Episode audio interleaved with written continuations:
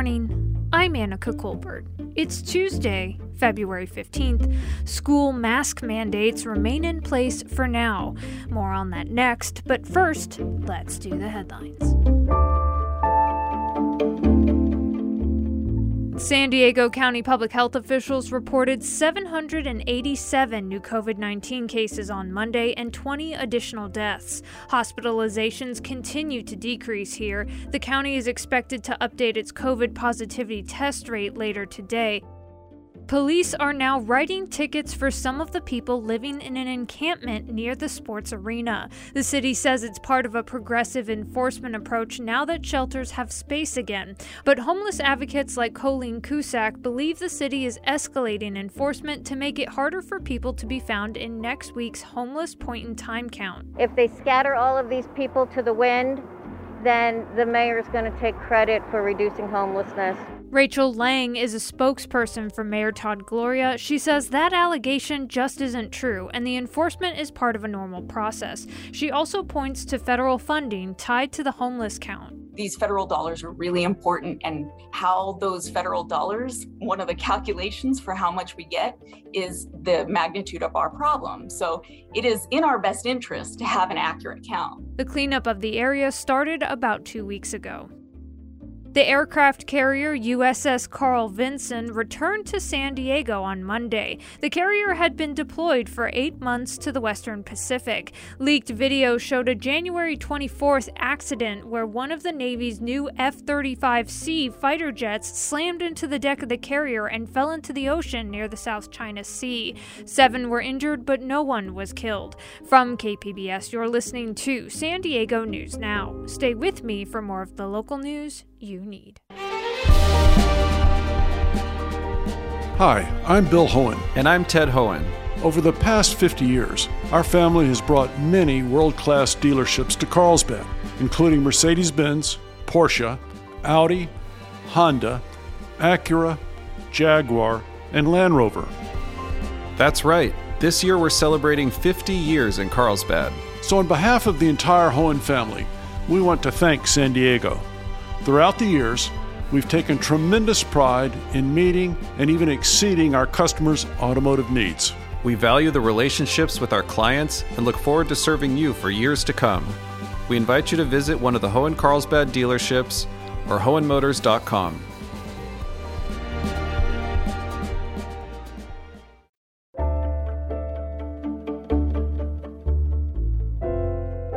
California students will still be required to wear masks for at least two more weeks. That's according to an announcement from the state's top health official. Cap Radio's Nicole Nixon reports. Health Secretary Doctor Mark Galley says COVID nineteen cases, hospitalizations, and deaths are trending downward after the Omicron surge.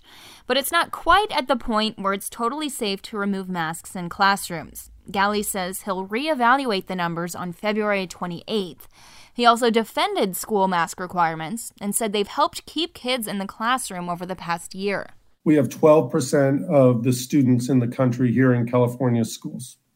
Uh, and we have experienced less than one percent of school closures this year. Some parent groups have called for masks to be optional in schools, citing data that shows children are less likely to develop severe disease. Teachers' unions say they support keeping mask rules while the state gathers more data. In Sacramento, I'm Nicole Nixon.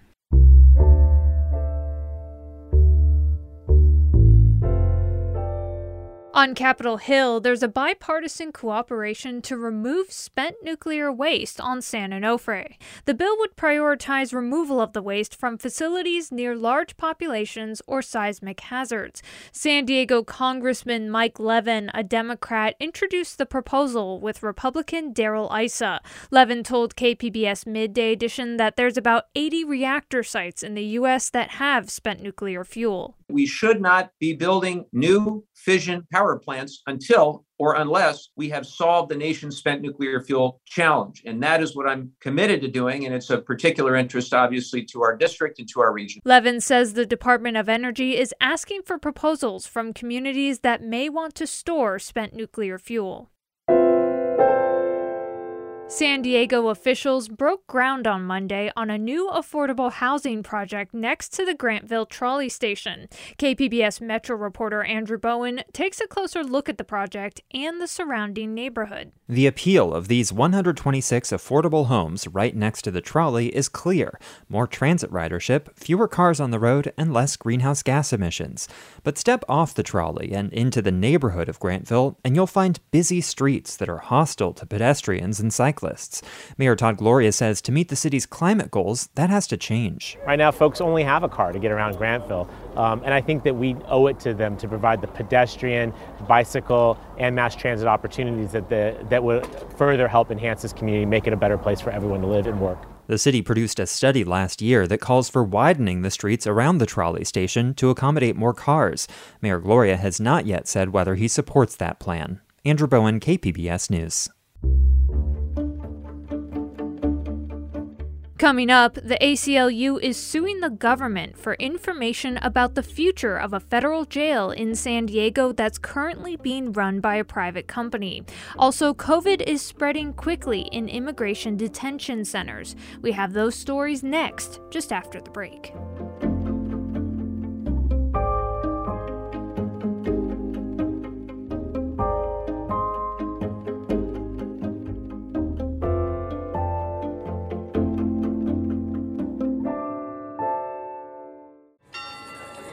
Long ago, when the public square was the only place to share news, events, and happenings, people were drawn to it. Living in community with others was the route to understanding each other and the world around us. The public square has changed dramatically, but our need to learn and understand one another hasn't. This is Port of Entry, the Park Redison Project. Listener-supported K P B S Cinema Junkie. Thank you for listening to K P B S Podcast and for being part of our region's virtual public square, where you learn not only about the headlines of the day, but about culture, music, and the issues that are important to all of us. Help keep the virtual square alive and well. Support podcasts like the one you're listening to right now. Just go to k p b s dot org, click the blue Give Now button, and make a donation. And thanks again.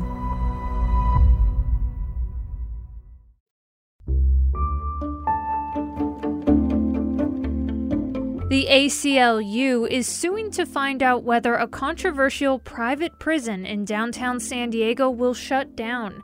iNews Source investigative reporter Jill Castellano has more. Last year, President Joe Biden issued an executive order that was supposed to phase out federal private prisons.